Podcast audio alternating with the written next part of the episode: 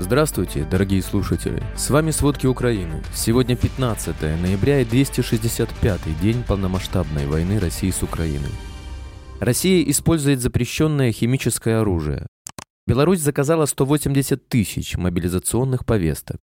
Генассамблея ООН официально признала необходимость возмещения России ущерба, который та нанесла Украине в ходе полномасштабной войны. Обо всем подробней.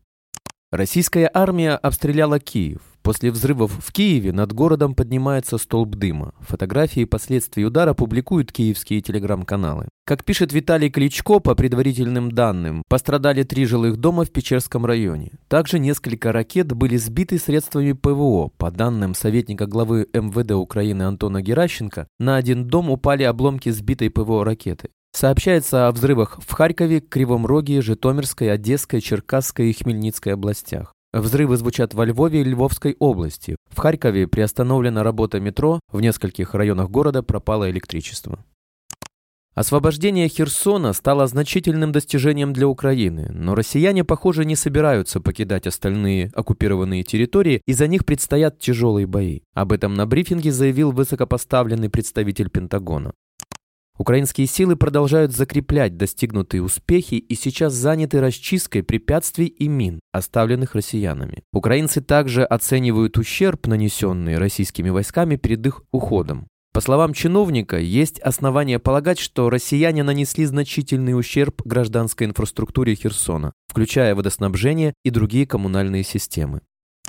Во временно оккупированном Мелитополе в Запорожской области утром прогремел мощный взрыв. Предварительно было поражено место расположения российских подразделений. Об этом написал городской глава Мелитополя Иван Федоров в своем телеграм. Напомним, бывший командующий американскими войсками в Европе Бен Ходжес заявил, что в начале 2023 года украинские защитники должны деоккупировать Мариуполь и Мелитополь. Тем временем, согласно данным Генерального штаба ВСУ, армия России наращивает свои войска возле захваченного Мелитополя Запорожской области и уменьшает количество личного состава в оккупированных населенных пунктах Херсонской области. Российские военные используют запрещенное химическое оружие, а именно аэрозольные гранаты К-51. Их сбрасывают с беспилотников на позиции ВСУ. Об этом сообщает Государственная пограничная служба Украины в Facebook. Несколько таких гранат из дрона россияне сбросили на украинских защитников в Донецкой области. Одна из них не разорвалась. Чтобы уберечься от сильного раздражающего действия запрещенных боеприпасов после взрывов, пограничники были вынуждены некоторое время удерживать свои позиции в средствах химической защиты. Во временно оккупированном Мариуполе уровень смертности вырос примерно в пять раз по сравнению с довоенным периодом. Сейчас люди также умирают каждый день, дети почти не рождаются. Об этом сообщает пресс-служба Горсовета в Телеграм. Также, по данным мэрии, еженедельно в городе рождаются лишь 5-6 детей, хотя до полномасштабного вторжения России на свет появлялось около 50 малышей. Напомним, на Мариупольском кладбище в ПГТ «Старый Крым» появился новый сектор братских могил. Там похоронены люди, погибшие от рук российских военных.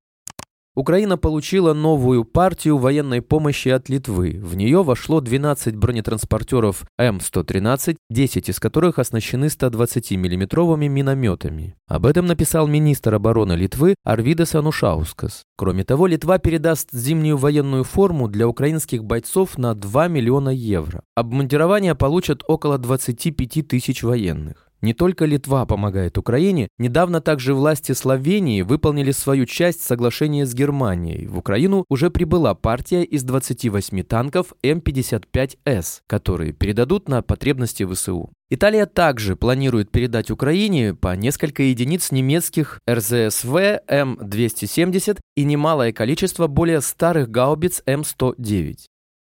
Генеральная ассамблея Организации Объединенных Наций в понедельник, 14 ноября, официально признала необходимость привлечения России к ответственности за войну против Украины и выплат ею репараций. Проект резолюции подготовила Украина при соавторстве около полусотни стран. Из 193 членов только 94 продемонстрировали решительную поддержку. В то же время 73 государства воздержались. 14 высказались против утверждения документа, а 12 совсем не голосовали. Среди выступавших против государств, кроме России, Белоруссии, Эритреи, Сирии, Северной Кореи и Ирана, можно выделить Китай. Во многих предыдущих голосованиях эта страна выбирала вариант воздержаться. В перечне противников решения на этот раз оказалась и Эфиопия, регулярно импортирующая зерновые из украинских портов. Также не поддержали резолюцию Багамы, Куба, Мали, Никарагуа, Центральноафриканская республика и Зимбабве.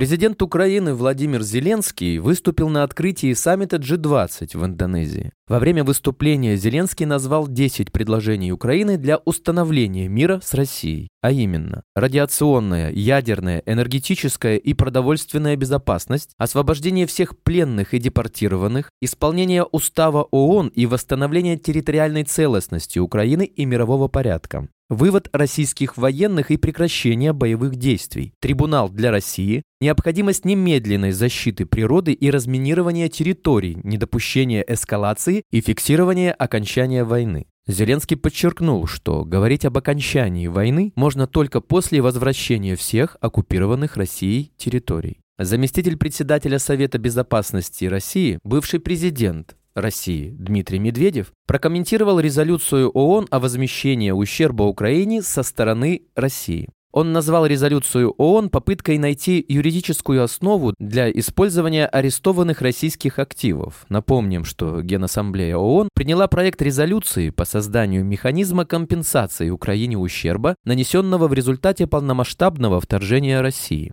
13 октября Генеральная Ассамблея ООН приняла резолюцию, осуждающую незаконную аннексию России временно оккупированной территории четырех областей Украины.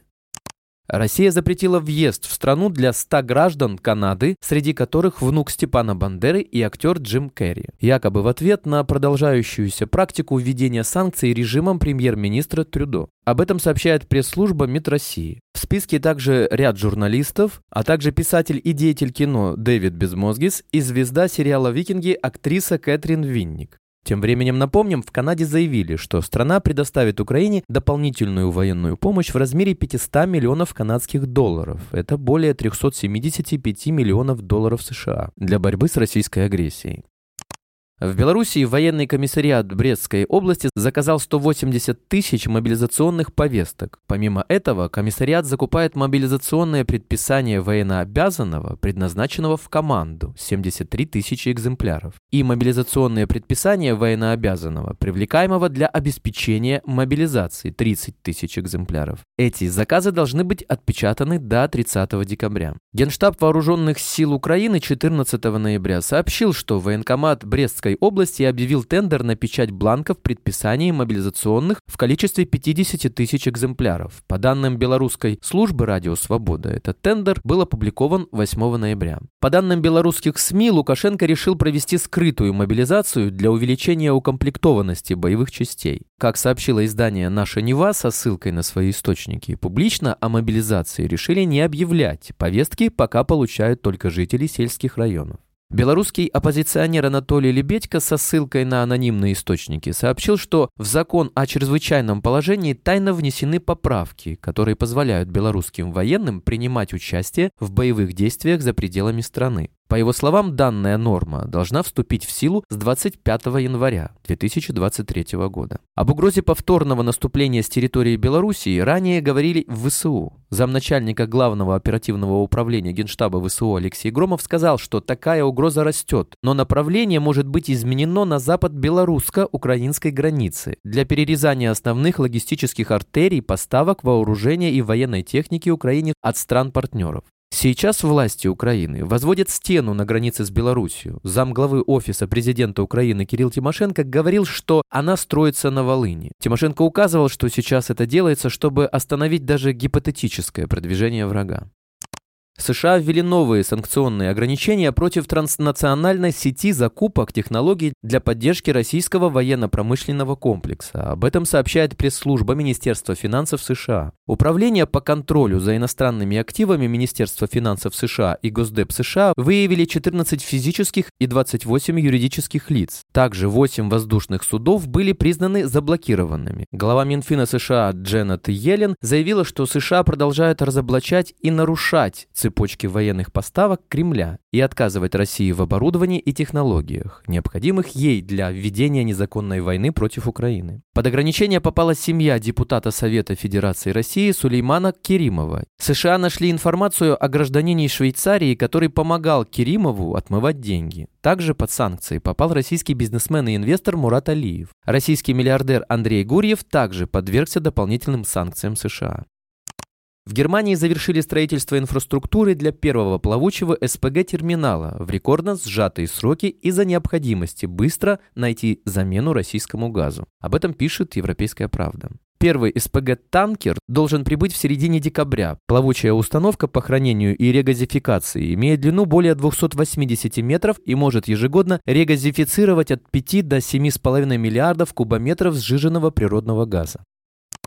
По прогнозу входящей в структуру ЕС службы мониторинга за изменением климата, Европу ожидает аномально теплая зима. В ближайшие месяцы в регионах вдоль побережий Балтийского, Средиземного и Северного морей будут фиксироваться температуры, превышающие средние исторические значения, указывается в опубликованном в воскресенье 14 ноября сезонном прогнозе. Ученые оценивают в 60% вероятность того, что температура будет значительно выше исторических норм на территории Великобритании, Центральной и Южной Европы. Высокие температуры помогут предотвратить дефицит природного газа и снизить спрос на него после роста цен до рекордных значений. На фоне войны России против Украины, отмечает Bloomberg. Спасибо, это были все главные новости о войне России с Украиной к середине 15 ноября. Помните, правда существует, а мы стараемся сделать ее доступной. Если вам нравится то, что мы делаем, пожалуйста, поделитесь этим подкастом с друзьями в России. Также, если вы хотели бы помочь нам делать материалы еще более качественными, пожалуйста, оставляйте фидбэк. Это очень важно для нас и для распространения правдивой информации. До встречи.